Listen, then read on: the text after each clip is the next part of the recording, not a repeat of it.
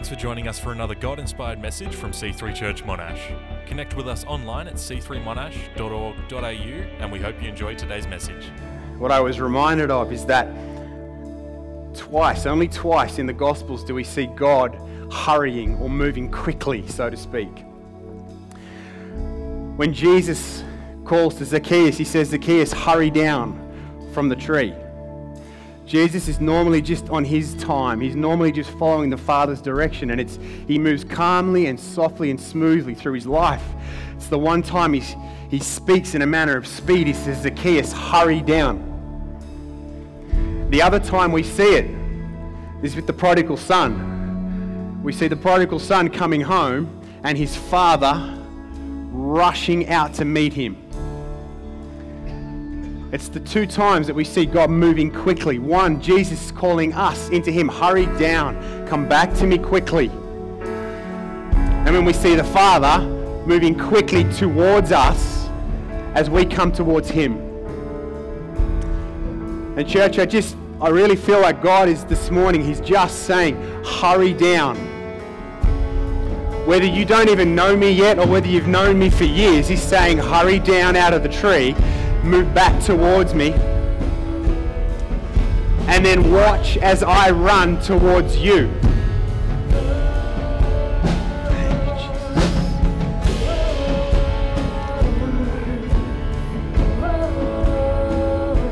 Father, we give you thanks, praise, and glory. That it's not all on us. And that God, as we choose to draw near to you, Father God, you run to meet us. The moment you see us move, God, you begin to move. You run to meet us. And God, we ask and pray that you would do that today, that you would call each of us to move into you. And that, Father, we would so clearly, each one of us, know that you are moving and running towards us, Father God. We give you thanks in the name of Jesus. Amen. Amen. Wow, yeah, let's round of applause. Wonderful. Very wonderful. Well, welcome to church. You may be seated. Grab your seat. And worship band, thank you so much, team. Always wonderful job. Well, yes, welcome to church. If you're new here or somewhat new and we haven't met yet, my name is Ben. Please don't be a stranger. Come and say hello after the service. I'd love to meet you. It's always nice meeting new people, inviting them into the church. Well, I've had a bit of an interesting week. Um, I was supposed to be in sunny Coolangatta with some of the team from here for the national conference. So, C3 churches from around Australia gather up near the Gold Coast. It's a terrible week serving God on the Gold Coast in the sun. But uh, I wasn't able to make it. I ended up with a, an infection in my arm, my elbow. saw my arm swell up and all red and all sorts of things. And I ended up in hospital overnight earlier in the week. So, very disappointed I wasn't able to make it. But more disappointed so around the fact that I nearly had to tell my children they weren't going to go to kids' church today. See, I had to sit at home, sit or stand at home for most of the week with my arm like this. And my kids are like, Yes, Dad, you may ask your question now. and so I'm like, Right, you lot are not going to kids' church because we're talking about repentance in big church. You need to learn about it, and you lot need to repent for having mocked your father all week while he was ill and injured, or whatever we want to call it. They weren't that bad. And truth be told, had it been one of them, I'd have been doing exactly the same thing. Families are great. But we are into our season, seasonal theme of generation to generation. And in September this month, we're looking at repentance, turning our hearts back to God. The key scripture for the month is out of Joel chapter 2, verse 12. Even now declares the Lord, return to me with all your heart, with fasting, with weeping, with mourning. Now, I've been in church my whole life, but the more I thought about it, the more I realized repentance is not really a topic we broach often or talk much about. There's probably a whole bunch of reasons for that. And for one thing, I would say it doesn't really lend itself to being a naturally feel good or inspiring kind of message. And perhaps that sometimes we think maybe it's a little bit redundant. Do we really need to speak about repentance when in the church? Perhaps we're all aware of it and we're all doing it. We have a lifestyle of repentance. But I was also thinking that it is something that actually just makes us a little uncomfortable. You know, repentance is a challenge to well worn paths in our lives, paths that are leading us away from God. It's a challenge to all the areas of our thinking and our being that don't fit with God's purpose for us. And quite frankly, the idea or the conversation around repentance shines a bit of a spotlight on the sin and the disobedience in our personal and in our communal worlds. But repenting and turning our hearts back to God is vital in the life of a believer. And it's clearly a key theme throughout Scripture. The first words out of Jesus' mouth at the start of his public ministry in Matthew 4:17, repent, for the kingdom of God is at hand. Now Jesus could have said anything to kick off his entry into the public sphere, but he chose to say, repent. So while it might be a little bit confronting, even scary, we are reminded to be continually examining our ways to identify those paths that we need to be turning away from. And it's not a one time deal. This is not about salvation. Now, of course, if it is the first time that you're turning back to God, if it's the first time that you would accept the grace and the forgiveness on offer in Jesus, then yes, it is about salvation. But for the life of a believer, repentance is part of the lifestyle. Can we, like David in Psalm 139, 23 and 24, be courageous enough to often come before God and say, Search me, O God, and know my heart? Try me and know my thoughts, and see if there be any grievous way in me, and lead me in the way everlasting. Let's pray over the word, and then we'll try and unpack a little bit. Heavenly Father, we give you thanks for your word. God, we give you thanks that it is life giving. But we also give you thanks that it's challenging, God, that it keeps us on our toes. And we thank you that we have the opportunity, Father, to wrestle with it, to chew over it, and to open our hearts to you that you might speak to us through it, Lord God. And we ask and pray you would do that today, God. Be with us today. Speak today, Lord God. In your name, amen. Now, I've probably hear preachers or people on, from the pulpit say it somewhat regularly that when you're preaching a message, you're probably the person who gets the most out of it, maybe more than anybody else listening, because you've spent the time sort of ruminating over it, delving into it, time with it. And that's definitely true for this week. Um, I struggled a bit putting this one together. I really kind of felt like it was God just impress, pressing into my own world um, with a few thoughts that were really quite ordered in how they came. Um, so I hope there's something there for someone else, but if not, I've got a lot out of it. the first of those thoughts is simply it's really not that big a deal. Now, Joel is a prophetic book. It is a divine message for God's people. Chapter 1, verse 1 The word of the Lord came to Joel, the son of Pethuel. Now, I don't know the exact process for how God communicated the message to Joel, whether it was really descriptive and really detailed about what he wanted said and how he wanted it said or whether he just kind of gave Joel a general picture and a sense of this is what you need to communicate. But either way, Joel, as the prophet, is handed responsibility for making sure that God's people hear the message loud and clear. Now, if you haven't read Joel, I would encourage you just go back in. It's not a long book, but there's a lot in it. And so, Joel, using poetic form for a large portion of the book, he goes about developing this really graphic imagery around sinfulness and the consequences of sin. So he creates a visual relationship between a plague of locusts and the destruction that they cause and the coming of what is referred to as the day of the Lord. Now, one study that I read on Joel described its greatest literary feature as the way in which Joel's imagination amplifies literal locusts into images of apocalyptic horror, pictures of God's judgment against human sinfulness. It's nice and breezy, isn't it? Statements like verse 6 and 7 in chapter 1 For a nation has come up against my land, powerful and beyond number. Its teeth are lion's teeth. It has the fangs of a lioness. It has laid waste my vine and splintered my fig tree. It has stripped off their bark and thrown it down. Their branches are made white. And verse 10 The fields are destroyed. The ground mourns because the grain is destroyed. The wine dries up. The oil languishes. He uses graphic and alarming language associated with a very well understood cause of devastation for an agricultural people locusts.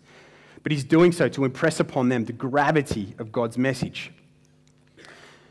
Perhaps a more relevant and impactful analogy for us here today might be something like the 2004 Boxing Day tsunami. An utterly devastating event. It destroyed everything in its path people, animals, homes, infrastructure.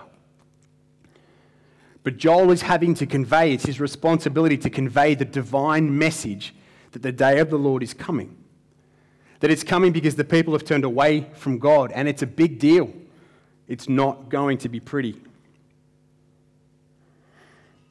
Now, I don't think that there's any one of us here today who is eagerly awaiting or championing a re emergence of a fire and brimstone style message in the church.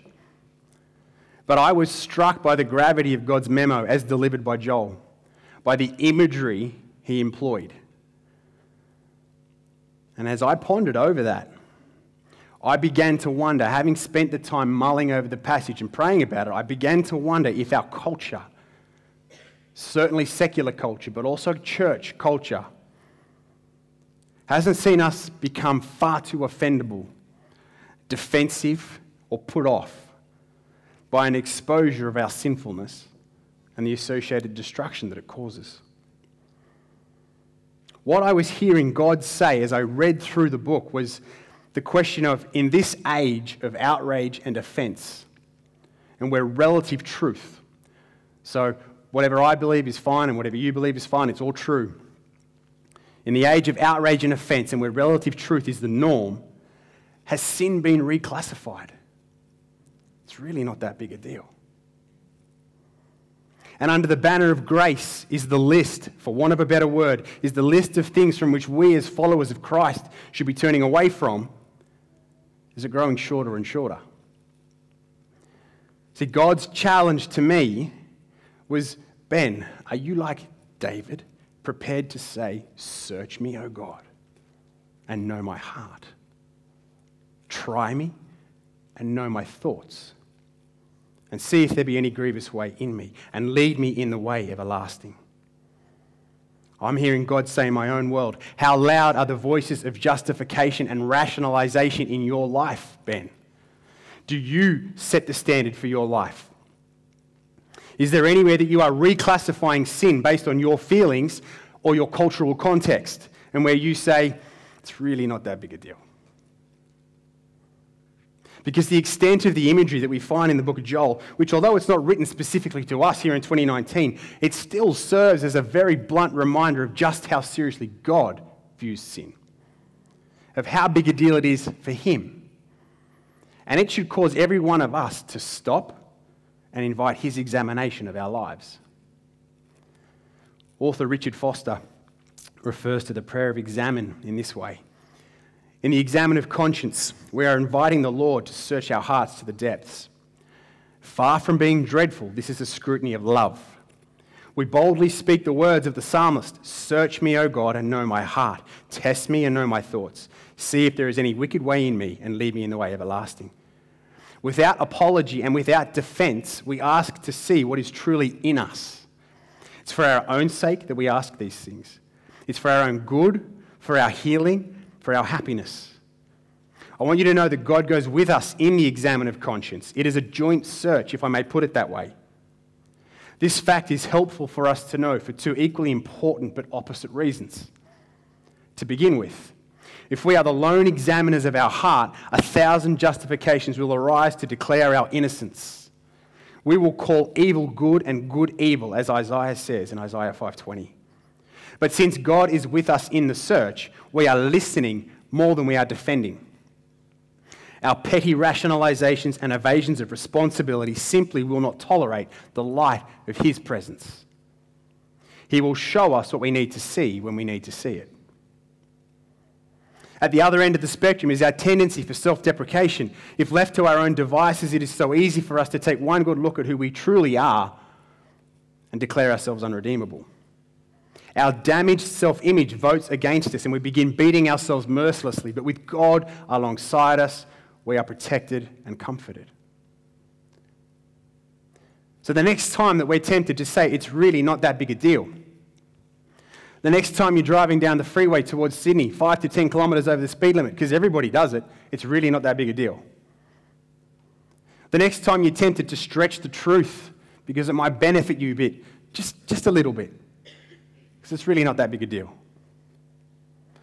The next time we tell or we join in on a perhaps crude or unwholesome joke, it's really not that big a deal.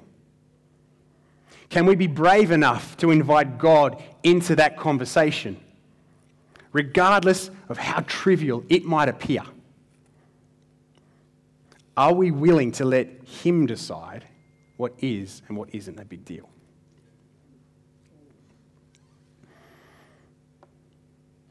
Take a breath.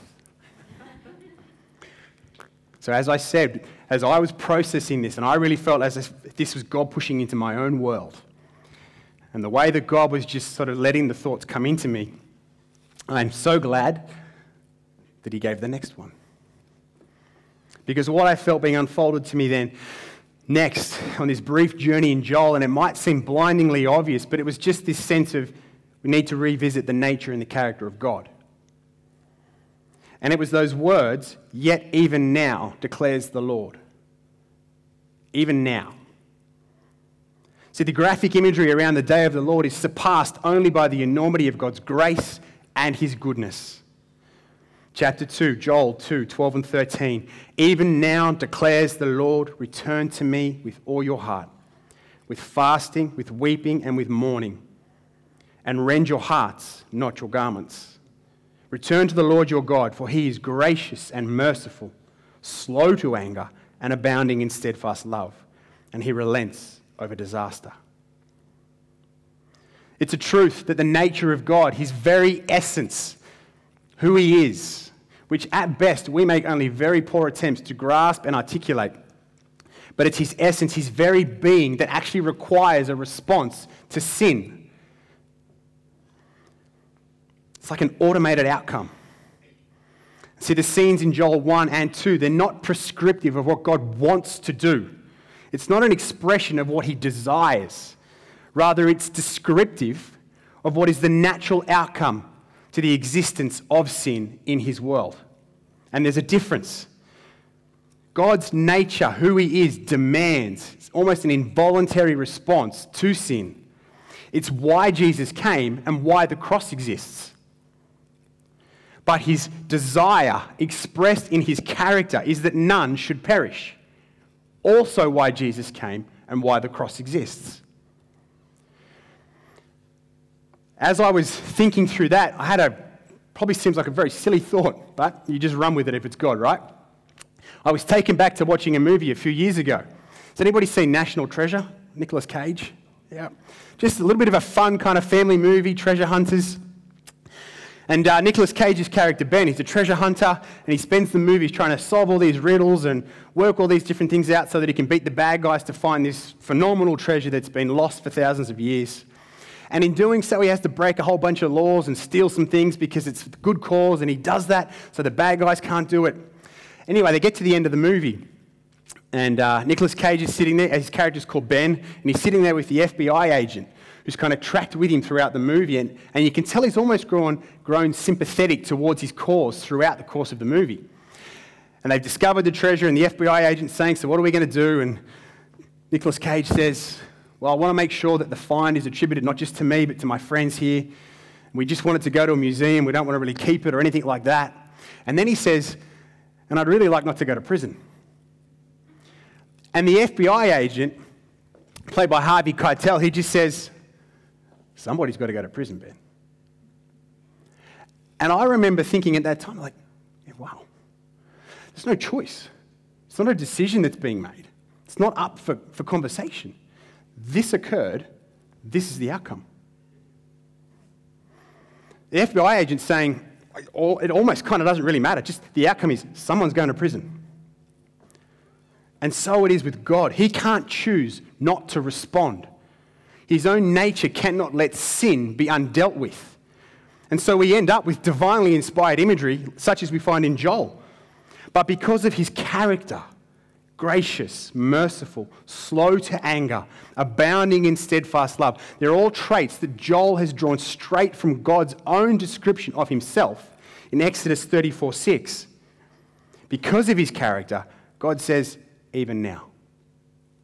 Even now, return to me. There's another way. Fast, weep, mourn, repent. And we see this play out in Psalm 51. It's King David's well known song or prayer uh, after he was confronted about his own sin. And this wasn't small sin, so to speak. I don't think David could have said, oh, it's not really that big a deal. This is lust, adultery, deceit, murder. But David approaches God and he appeals to the gracious character of God as the grounds for why he should be forgiven. He boldly reminds God of who it is he himself said he is in Exodus 34 6. And then he acknowledges that all God requires of him is that he turn back, that he repents with a broken and contrite heart. Psalm 51 1. Have mercy on me, O God, according to your steadfast love. According to your abundant mercy, blot out my transgressions. And in 16, 17, for you will not delight in sacrifice, or I would give it. You will not be pleased with a burnt offering. The sacrifices of God are a broken spirit, a broken and contrite heart, O God, you will not despise. And so the call from God has been understand the gravity of what we're dealing with here. Sin of any sort is no laughing matter. It separates you from me. And my nature demands a response to it. Examine your lives. Invite me to look inward with you and identify any way or path that is not of me. Then repent. Turn your heart back to me because I am gracious and merciful. There is another way. And you need not be afraid or ashamed.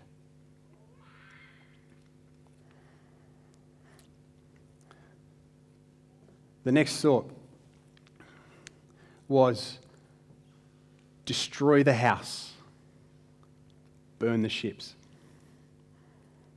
What does it actually mean to repent?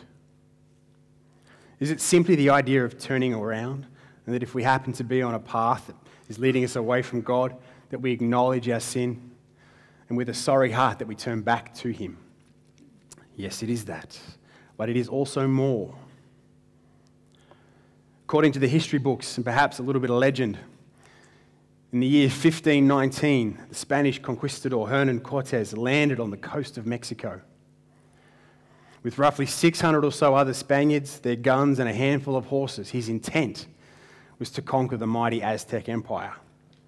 Now, at the time, the Aztecs were the uncontested power of their region, the capital city with approximately 250,000 inhabitants and a population of between 5 or 6 million in total. The driving force behind this mission into the New World was the belief that treasures and riches similar to those of King Solomon were to be found in the land of the Aztecs. And so, with what really amounted to a pretty small invasion force, Cortes set his mind to conquest. But one of the things that Hernan Cortes is known for, or what gets attributed to him, is his role in the idioms, or the development of the idioms don't burn your bridges, or burn the ships. You see, when Cortez's expedition landed on the shores of Mexico, one of his first orders to his men was burn the ships. Now, to his small invading force, the message was clear going back isn't an option. The only way that we get out of this alive is if we succeed in what we came here to do. So burn the ships. Now, whether it was the key factor or not. But two years later, that small force had conquered that empire. Retreat wasn't an option. And I love history for history's sake. But what does this have to do with repentance? Well, the Hebrew word for repentance, which is the same word as to return, is the word shuv. We would see it as S H O O V.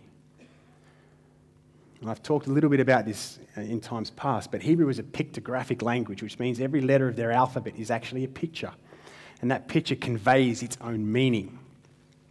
And the word shuv in Hebrew, so repent or to return, contains two letters. One is the letter sheen, and the other is the letter bet. Now, the letter sheen is the picture of a tooth or teeth, and it symbolizes to devour, to consume, to destroy.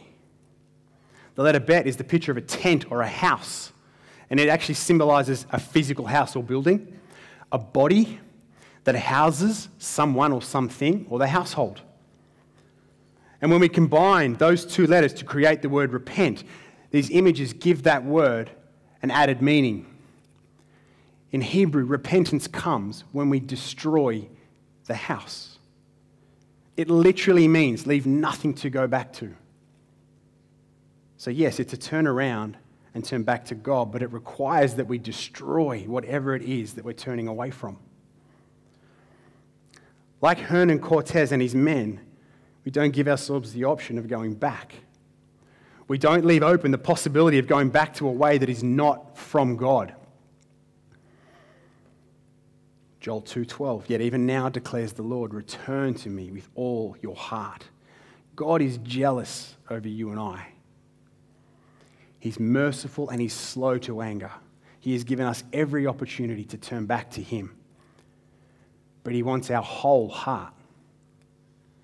He wants us to burn the ships. He wants us to destroy the house. As Andrew was saying before, you don't have to live with it. Don't leave the option of going back to that. Whatever it might be in your life, don't leave that option open. Burn the ships, destroy the house. But we get to do this knowing that on the other side of repentance is God's character in full effect His grace, His mercy, His compassion, and His steadfast love. His nature demands a response to sin. And His character sent Jesus to deal with that outcome so that we don't have to. But He wants us to continue turning back to Him. He wants us to not think, it's just not that big a deal. It is a big deal. But I've taken care of it for you. Burn the ships. Turn back to me. Christy and James are going to come on up for the next few moments. They're actually going to sing a song for us by a group called For King and Country. The song is called Burn the Ships. Lights are going to come down a little bit. I actually encourage you just to sit there with your eyes closed for a moment and really sort of clue into the lyrics. Listen to what's being said. Just let them float over you, let them wash over you. If you're feeling like this is actually a moment or a point in time where, you know what, yeah, I need to invite God to examine my life, I need to turn back to God. I need, there are ships in my world that need to be burnt, then do so. But just, let's just listen.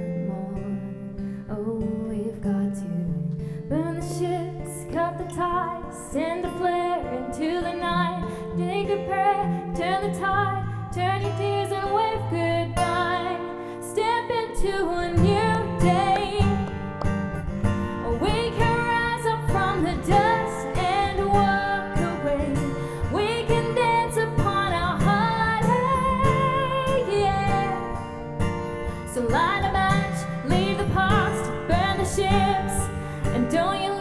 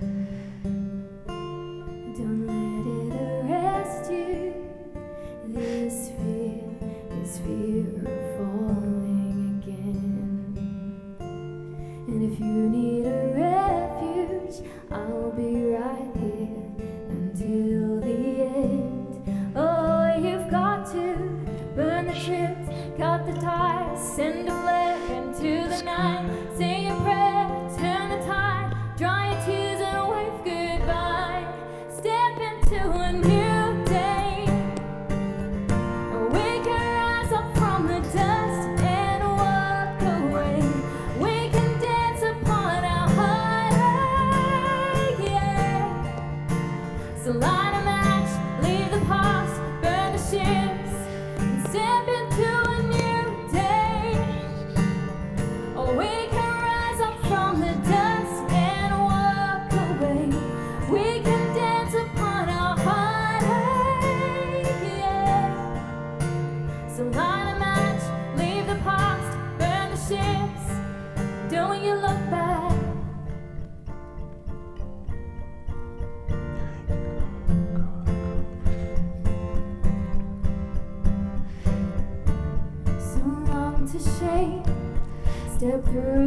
through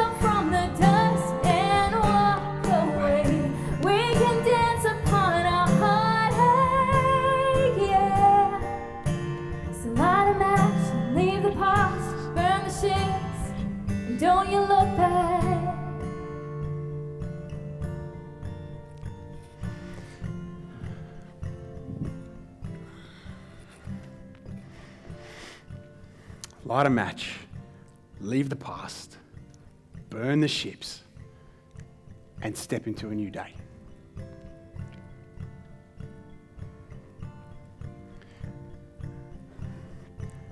The magnitude of the imagery in Joel, the devastation of sin, is surpassed only by the goodness and the grace of God. There's an unavoidable consequence to sin. God's nature demands it. But such is his love that he took care of that for us as well. It's why Jesus came, it's why the cross exists. And so God says to us, there's another way. Just turn back. Whether it's the first time or the 50th time, thousandth time, turn back. Every one of us, no matter how long you may have known Jesus, every one of us has things in our lives that keep pulling at us, that are hard to let go of, that keep dragging us away from what God has for us, the best for us. He says, Turn back, burn the ships, destroy whatever it is that's back there. Might, if we can, just get the rest of the, the worship group up, team up. We'll get everybody on their feet. But we want an opportunity here. If, if you feel like God is speaking into your world about repentance, if you feel God is tugging on your heart and saying, Turn back to me, if you know that there are ships in your world that need to be destroyed, we want to open up the altar for you to come forward and do that. Stand, kneel, cry, weep, mourn laugh, shout, whatever it might be. But if you have that sense within you that God is wanting something to happen in your world, don't wait, hurry down. Jesus says, hurry down out of the tree. And as you make your way towards Him, you will see and you will feel God rush His way towards you. We'd love you to come forward if you'd like to be on the altar, and we can pray with you and for you. Thanks for listening to today's message. If you have any prayer needs, email prayer at c3monash.org.au or connect with us online.